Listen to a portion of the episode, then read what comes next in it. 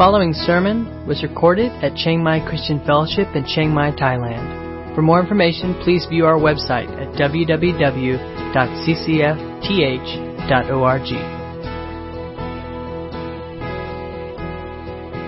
All right, this morning we'll be looking at uh, Matthew chapter 10, starting with verse 34. Uh, take up your cross, being worthy of the one who is worth it. Uh, so you want to follow along as I read Matthew 10, 34 through 42. Do not think that I have come to bring peace to the earth. I have not come to bring peace, but a sword. For I have come to set a man against his father, and a daughter against her mother, and a daughter in law against her mother in law. And a person's enemies will be those of his own household. Whoever loves father or mother more than me is not worthy of me. And whoever loves son or daughter more than me is not worthy of me. And whoever does not take his cross and follow me is not worthy of me. Whoever finds his life will lose it, and whoever loses his life for my sake will find it. Whoever receives you receives me, and whoever receives me receives him who sent me. The one who receives a prophet because he is a prophet will receive a prophet's reward. And the one who receives a righteous person, because he is a righteous person, will receive a righteous person's reward. And whoever gives one of these little ones even a cup of cold water, because he is a disciple, truly, I say to you, he will by no means lose his reward. Um, this morning, um, Jesus' words here are, ought to be for us a little uh, jolting and a little unsettling.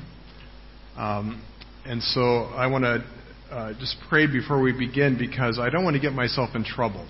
Like it's one thing to say things that I mean to say uh, that get me people angry at me, but uh, I don't want to be misunderstood, right? So I'm going to pray that God helps me not be misunderstood. So let's pray.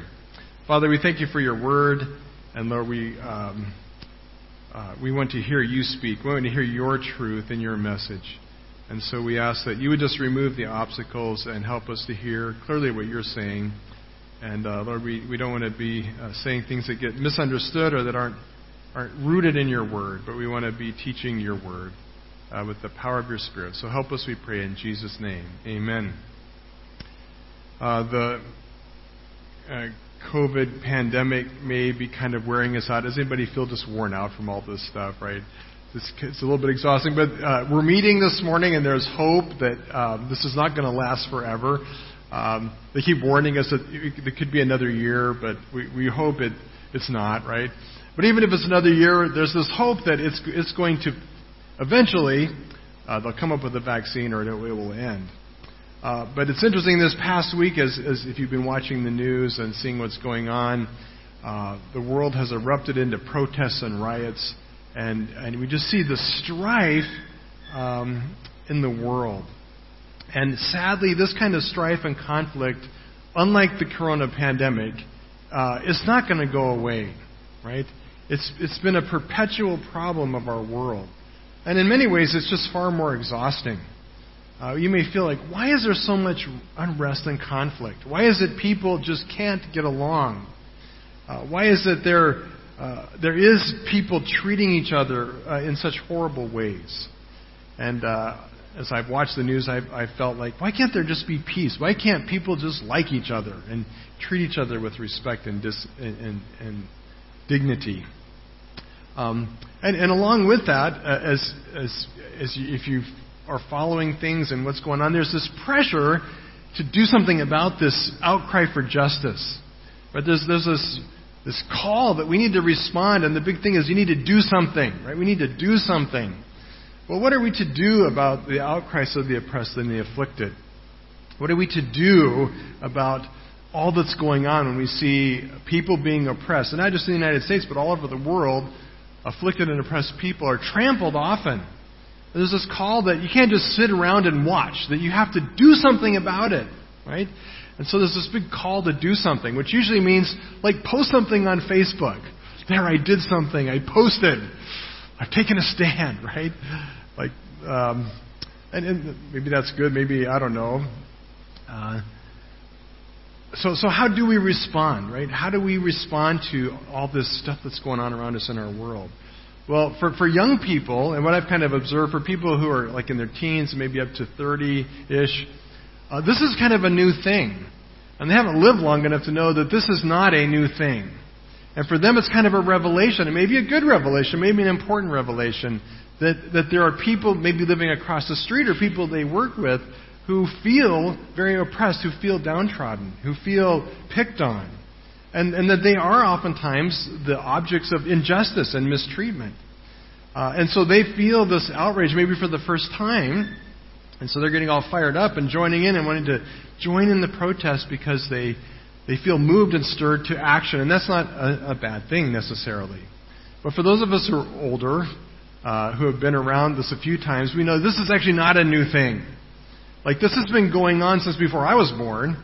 And uh, in my lifetime, I've been through this wave of, of protest and violence several times. As, as some of you, well, I won't name people. I won't pick on April. Would, would never do that. But uh, April probably remembers even more than I do, right? Of how this has been an ongoing theme in America and in other places in the world. Um, and I'm going to share just a little bit. I'm going to get to Matthew in a minute, and you'll see why this matters, why this connects in a second, I hope. Let me just share a little bit of my own experience uh, as, we, as we think about this. My first encounter with race issues uh, went back, um, not when I was young, actually, not, not, super young, because I grew up very isolated. I lived in a very, uh, in, in western Colorado and in central Colorado, where I don't think there was a black or Asian or maybe a Hispanic uh, somewhere, but I didn't know any of them. I had no exposure. So I was very sheltered from, um, from the, the struggles and, and hardships of, of ethnic minority groups. But in 1996, I went and attended a Promise Keepers Pastors Conference in Atlanta. And I remember this, but 1996, these are getting to old people, because some of you are like, I wasn't even born in 1996, right? But some of you are around in 1996, and you remember, any of you remember Promise Keepers? Okay, proof you're old, right there. Those are the old people, right there. Um, how many of you went to a Promise Keepers event? Okay, oh, see. How many of you went to the uh, pastors' conference in Atlanta? Okay, I was the only one in this room anyway. This was amazing. 40,000 pastors gathered in this uh, stadium, and it really was very powerful and in many ways very life transforming. And uh, during that time, they talked about a lot of things about integrity and character and caring for your families. But one of the issues that they landed on was this issue of racial division in the church. And there were a, a, it was in Atlanta, a very black city, a lot of black pastors there. And during pastors come up and share their feelings, their experiences of what it had been like for them growing up black in America and feeling outside and feeling like they didn't fit in and feeling picked on and and um, and sometimes worse, right? Sometimes worse just because they were black. And it was very powerful. It was the first time that I kind of had my eyes open to how people of different races felt. And I, I just assumed they saw the world just like I did. And I didn't understand that their experience was very different. And so it really opened up my eyes. And I, I, I was very convicted, not be, that I was prejudiced or that I ever mistreated black people or that I hated them. I certainly didn't. I had, I, did, I didn't know anything about that.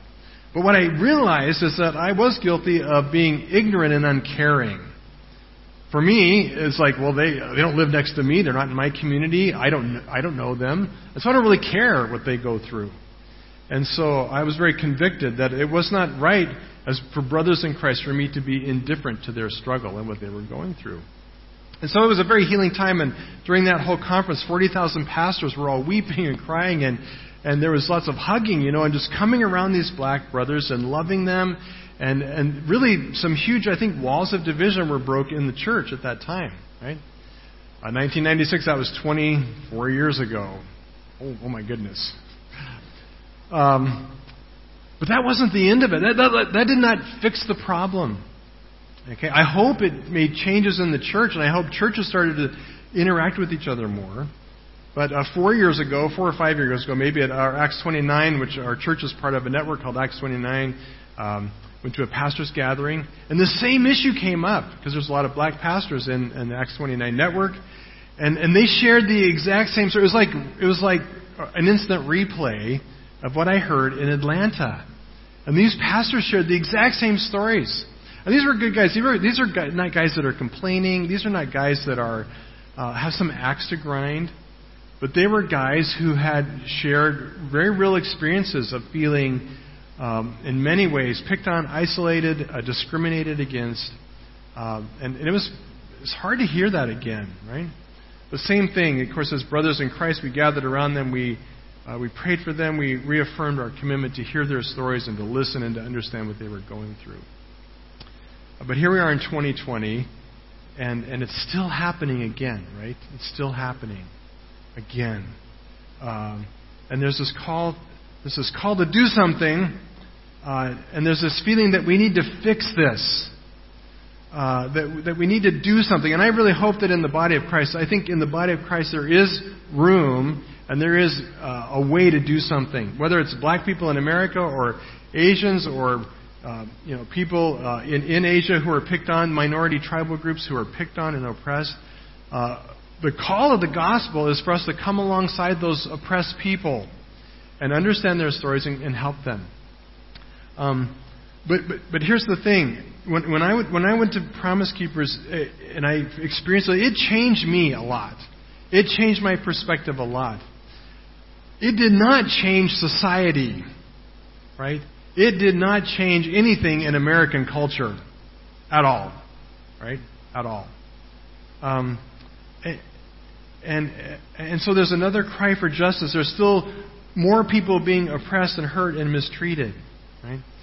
And so, so what do we what do we do? How do we respond to this as the church, as Christians?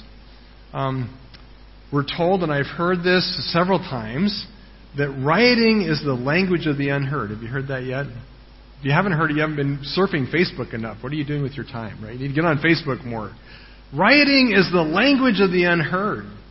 And it's this idea that, yeah, nobody's listening. They don't listen to us unless we start trashing stuff. And so we're justified because it's the only way our voice will be heard. And I think, um, I, I think there's some truth in that because people are listening now. It seems to work, right? And in the world, that may be how it works, right? But as Christians, is that is that what we do, right? Do we go out there and join in the riots and protests and trash stuff so their voice will be heard? Is that our way? Uh, well, it might be the way of the world, but the the Bible is different. And, and Scripture actually talks a lot about the oppressed and the afflicted. In fact, if you, I'd, I'd encourage you to go home and, and just do a search on those two words, oppressed and afflicted. It'll bring up hundreds of hits in your Bible. And it is amazing how God is concerned about the oppressed and the afflicted. Right? And here's just two examples. And, and here's the thing in the Bible, the language of the oppressed and afflicted is not rioting. The language of the oppressed is what? Prayer prayer. That is the language of the oppressed in Scripture, right? Uh, Psalm 10, 17 through 18. O Lord, you hear the desire of the afflicted. You will strengthen their heart. You will incline your ear to do justice to the fatherless and the oppressed, so that man who is of the earth may strike terror no more. That's the language of the oppressed. Prayer, right? To a father who listens always, to the voice and the outcry of the oppressed and the afflicted. Psalm 22, 23, and 24. You who fear the Lord, praise him. All you offspring of Jacob, glorify him and stand in awe of him, all you offspring of Israel. For he has not despised or abhorred the affliction of the afflicted. And he has not hidden his face from them, but he has heard when he cried to him. So, so if there's one thing we can do, uh, it is to pray for the afflicted and the oppressed. And we should be praying for those who feel this way. Uh, justified or not, however it is they're experiencing it, we should be praying for those around the world who, uh, who are victims, who are oppressed, who are trampled on, who oftentimes whose rights are, um, are ignored. Uh, but, but is that all there is? is? Is there something else we can do? Right? And there's a sense that, well, I can pray, but that's just not going to solve the problem, maybe. Uh, maybe we don't believe enough in God, but actually Jesus speaks to this very issue, well, not the racial issue, but he speaks to this idea of peace right here in, in Matthew chapter 10, 34. And notice what Jesus says, right? These, these are the words that should kind of trouble us a little bit. Jesus says to the disciples, Do not think that I have come to bring peace on earth. What? what? Uh, do not think I have come to bring peace on earth. It's like, wait a minute, hold on, hold on, time out, time out, Jesus. Like, I thought you were the Prince of Peace. Like, if you're not the Prince of Peace, like, what, what's happening here, right? Hold the bus. What happened to the whole, like, when Jesus was born, singing the whole peace on earth, goodwill towards men, right? What, what, what is with that? And now Jesus is saying, I didn't come to bring peace. In fact, he goes on in the next verse to say, I have not come to bring peace, but a sword. Wow. Who, who is this Jesus, right? What is this about? Um, by the way, the translation, peace on earth, goodwill to men, is a terrible translation. Because uh, that's actually not what it says in the Greek. What it really says is peace and goodwill to men on earth, not peace on earth. Jesus never promised, and he will never accomplish peace in this world uh, until he comes and, and, and brings massive judgment. Okay? Uh, and that is because there is peace only in his kingdom. Right? There's only one way to peace, and that is peace through Jesus Christ by coming into his kingdom and becoming his children. That is the only way of peace. We have to be transferred from the kingdom of darkness into the kingdom of light. There is peace in the kingdom of light. But there is war between the kingdom of light and the kingdom of darkness. There will never be peace between those two kingdoms, right? We, like we don't believe that. We don't believe that somehow we're going to make peace with darkness. Bible's clear on that one. No, there is peace in God's kingdom. God's kingdom is at war with the kingdom of the world. And there will never be peace between those two kingdoms until God judges it, right? And not only that, but the Bible is also clear that there will never be peace in the kingdom of darkness. Right? Where does it ever say in Scripture that this world will achieve peace apart from Jesus? Well, nowhere, right? So the sad reality is uh, that the, the, the strife and unrest and conflict and, and oppression that we see is never going to go away. Right? Now, now, that's not to say that there's not things that we as Christians shouldn't or cannot do. Uh, and, and we'll see some things in this passage that we can do. Um, but it's important to understand that for Jesus, there was something far more important than peace. Peace was not the highest goal of his life. Right? And so that's why he says, Look, I didn't come to bring peace on the earth. I came to bring a sword because that's not the mission now. Now, of course, one day Jesus will come, he will restore his kingdom, he will judge the world, there will be peace. But there were way more important things that he needed to do first before that could happen. Um, so, so it's, it's good that we have these times of uprising and, and we hear some of these voices. It's good reminders for us. And, and for me, my experiences at Atlanta and with Acts 29 changed me. And I hope that during this time of all this unrest, it changes you, right? That we become more tuned in and more sensitive and more aware of oppressed peoples around the world. And we pray for them, we come alongside them. Um, but, but we need to be clear that we are never going to change the world. Right? That somehow we're going to bring about peace because we protest or demonstrate or because I posted something on Facebook. Right? It doesn't work that way. Uh, so, so Jesus is the one who can bring peace.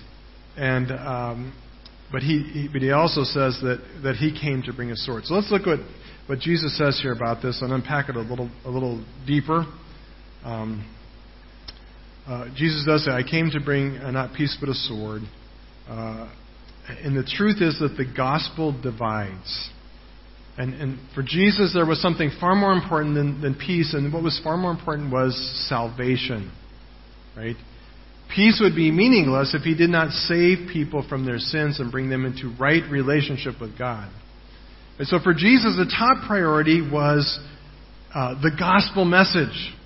Right? The, the, the message of his death for sinners to bring salvation and healing.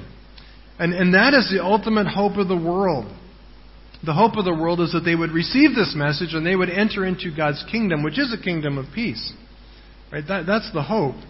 And that's the mission. And so in chapter 10, at the beginning of chapter 10, Jesus, it says, sends out his 12 disciples to proclaim the message of peace. No. No, that's not what he said. He said to bring, proclaim the message of the gospel. The message of the gospel. Uh, and to heal the sick. The gospel, the message of the gospel of the kingdom. Uh, but he warns them that this is not going to go like they think. Right? That, that people are not going to welcome them and they're going to face persecu- persecution and hatred and ultimately uh, some of them will die. They will be imprisoned. They will be beaten for the sake of this message. Right? But Jesus sends them anyway as, as a sheep among wolves because the message was so important. It's, it was the only way of salvation for this lost world. Um, so, so Jesus says, uh, uh, summarizes all of it in the end by saying, I have not come to bring, bring peace, but the sword. The sword. The sword re- represents division inevitable division between the kingdom of God and the kingdom of the world.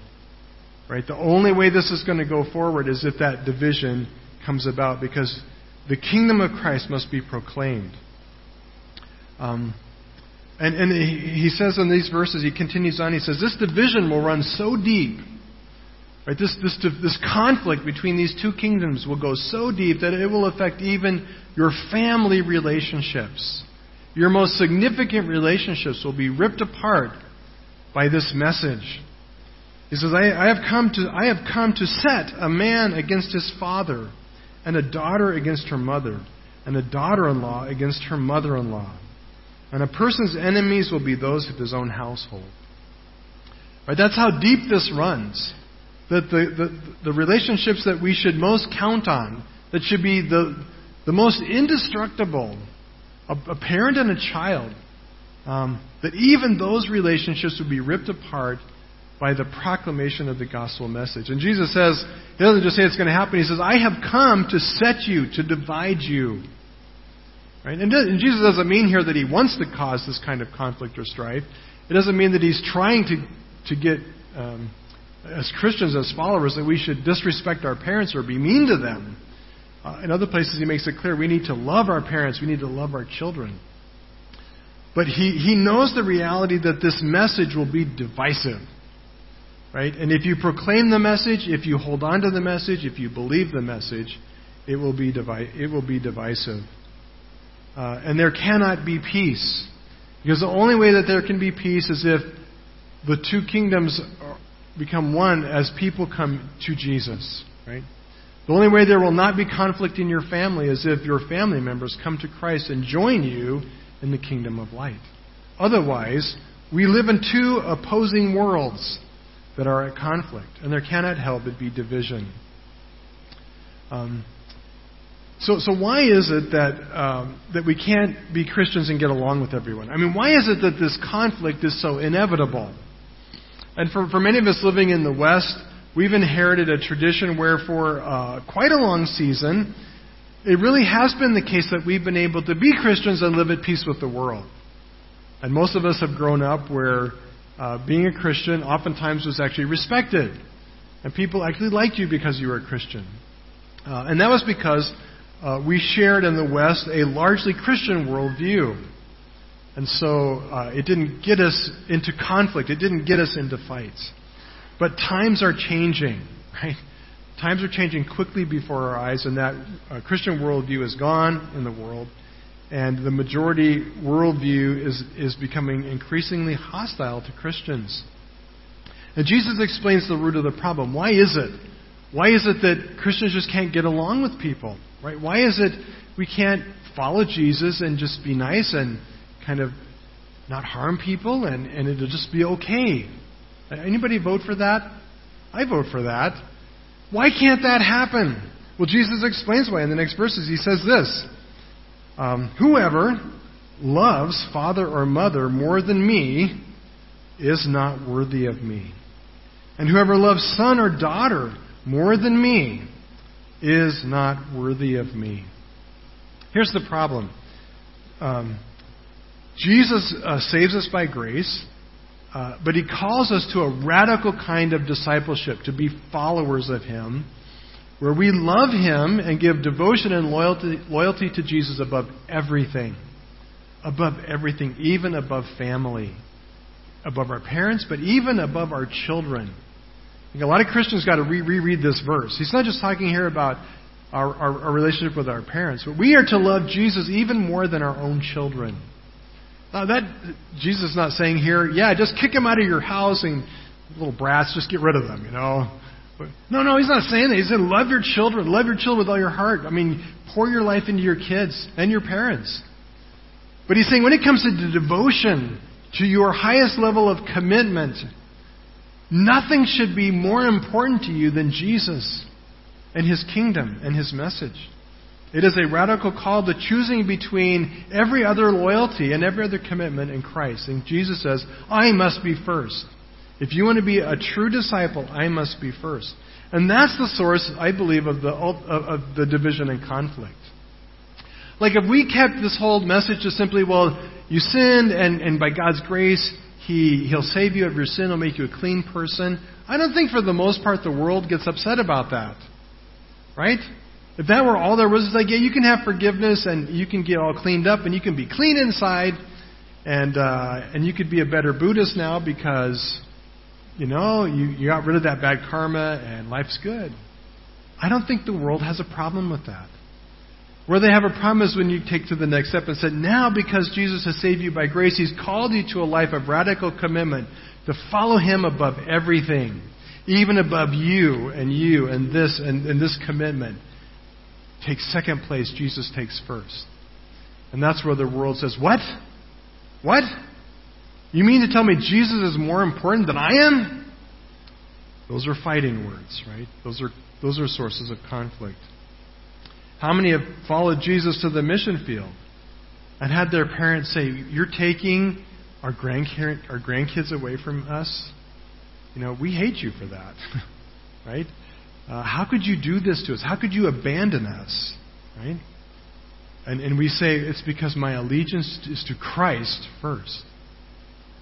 Right? And, and they are insulted by that. Um, how many people have had to tell their boss, look, I'm a follower of Christ and I can't commit my whole life to this job.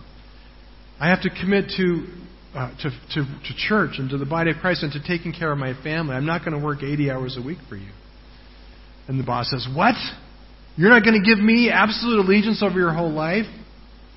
I'm going to find a way to get rid of you. Right? Uh, they, they do not like that. Right? That's where the rub comes. When we tell the world, we, we're not committed to your program anymore because we are following Christ. And that's where the conflict comes. And so Jesus says, if you want to follow me, if you want to be worthy of me, you must take up your cross, right? Whoever does not take up his cross and follow me is not worthy of me.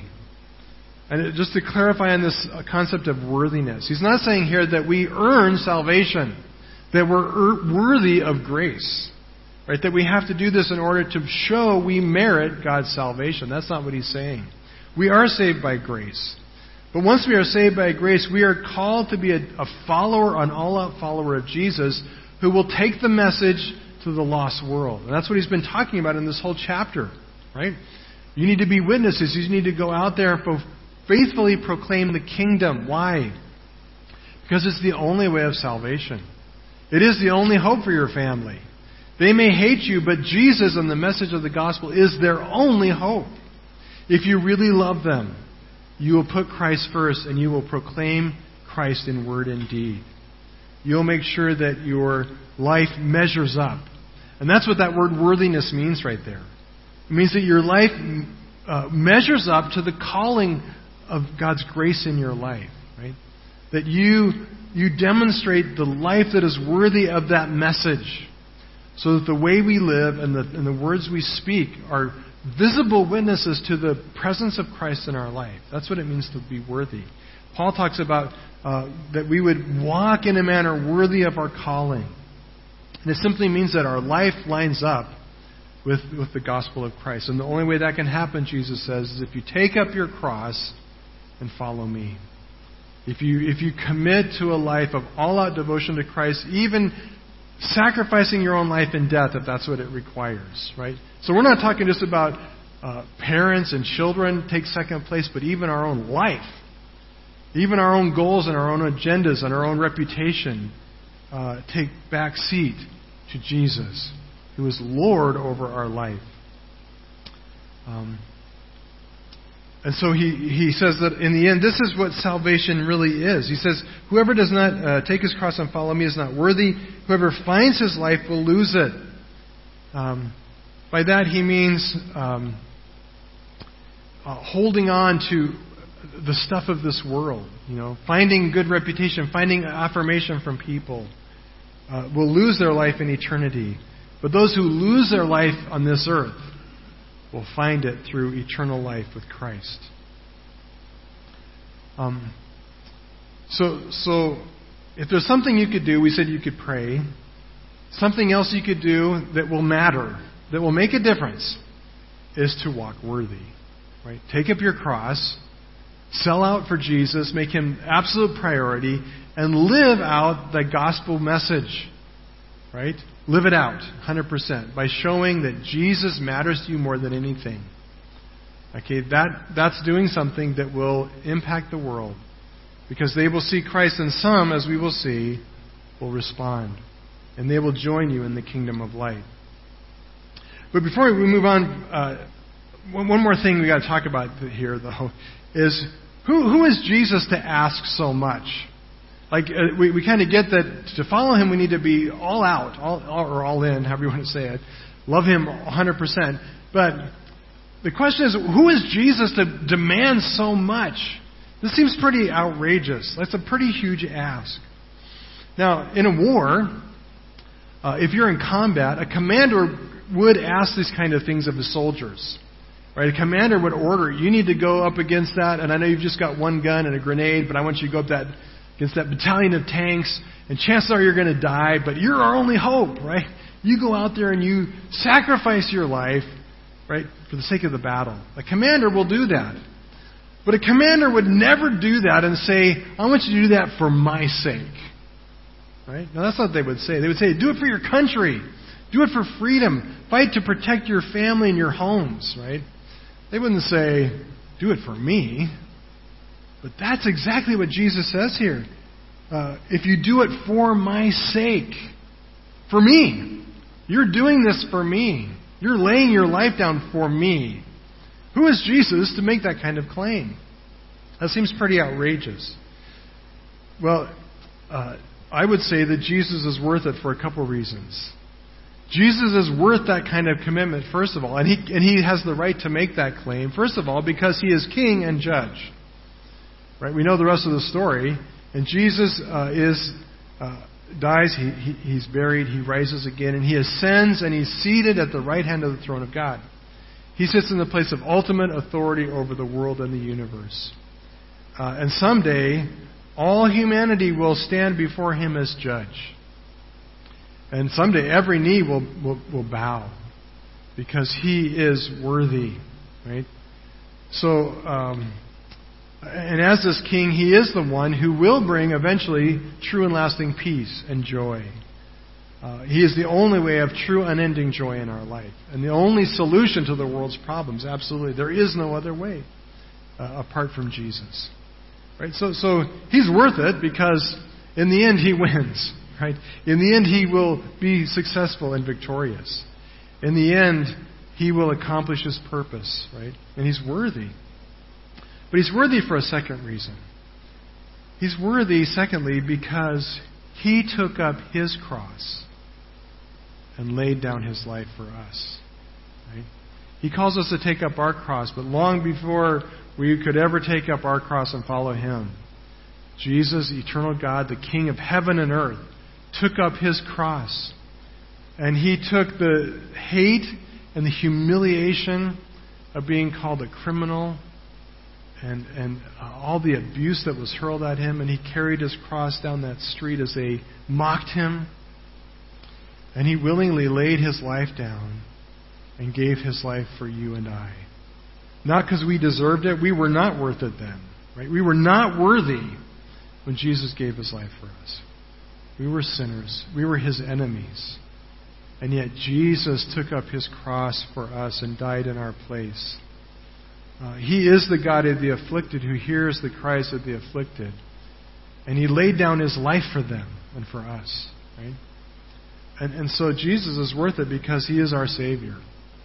Right? Because he gave his life for us. He is worth it. Um, and he is worthy.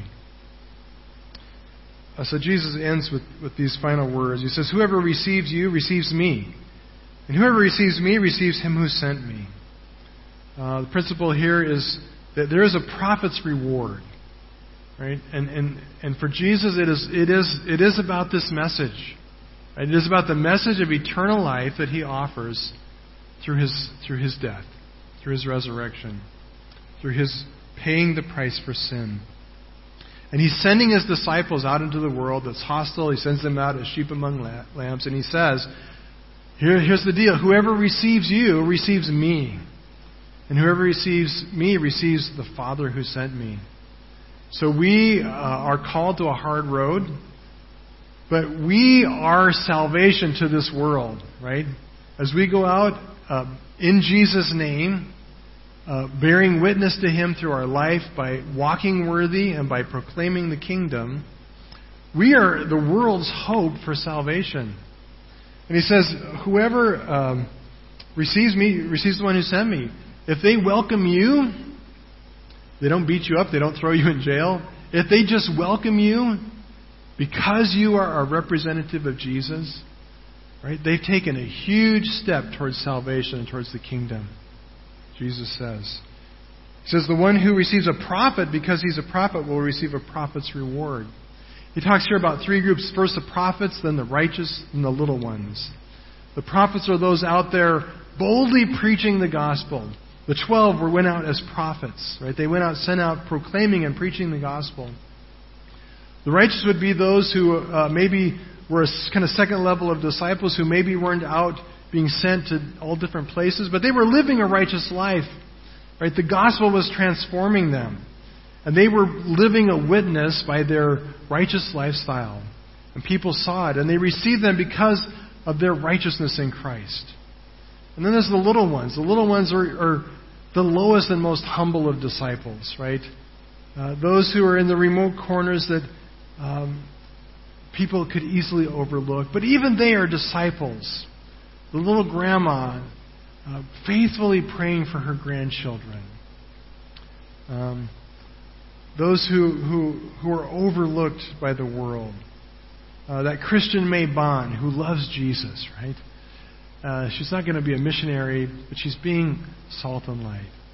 And Jesus says, if you receive even one of these little ones, right, you've taken a step towards salvation. And in, in the smallest effort to help them counts. It says even a cup of cold water, right? A cup of water usually doesn't cost a lot. It doesn't take a great deal of effort. But even that, even the smallest little gesture of welcome, right, is taking a huge step towards salvation. So, so here's the thing for us. Living here in Thailand, we live in a world where you're surrounded by people who are the enemy, who need Jesus. And some of us don't even speak Thai that well, and it's like, well, how can we do this? Well, here's the good news. If, if they know you're a Christian, if you live your life in a way that Jesus is evident, and they know you're here because of Jesus, and they welcome you, they, they help you in some way, you are opening the path for them to salvation in Christ. Right?